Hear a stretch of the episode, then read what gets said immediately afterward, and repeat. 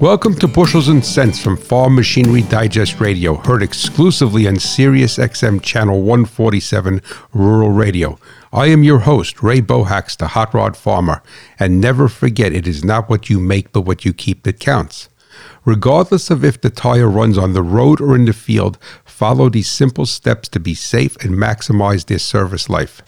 The proper tire pressure for the application is critical to performance and soil compaction if used in the field. Too much is just as bad as too little. Run your hand over the tread and the sidewall to check for uneven wear, damage, and cracking. Try to keep in service and stored tires out of the sun to limit UV damage and aging from excessive heat. Agriculture runs on machinery, profits on reliability.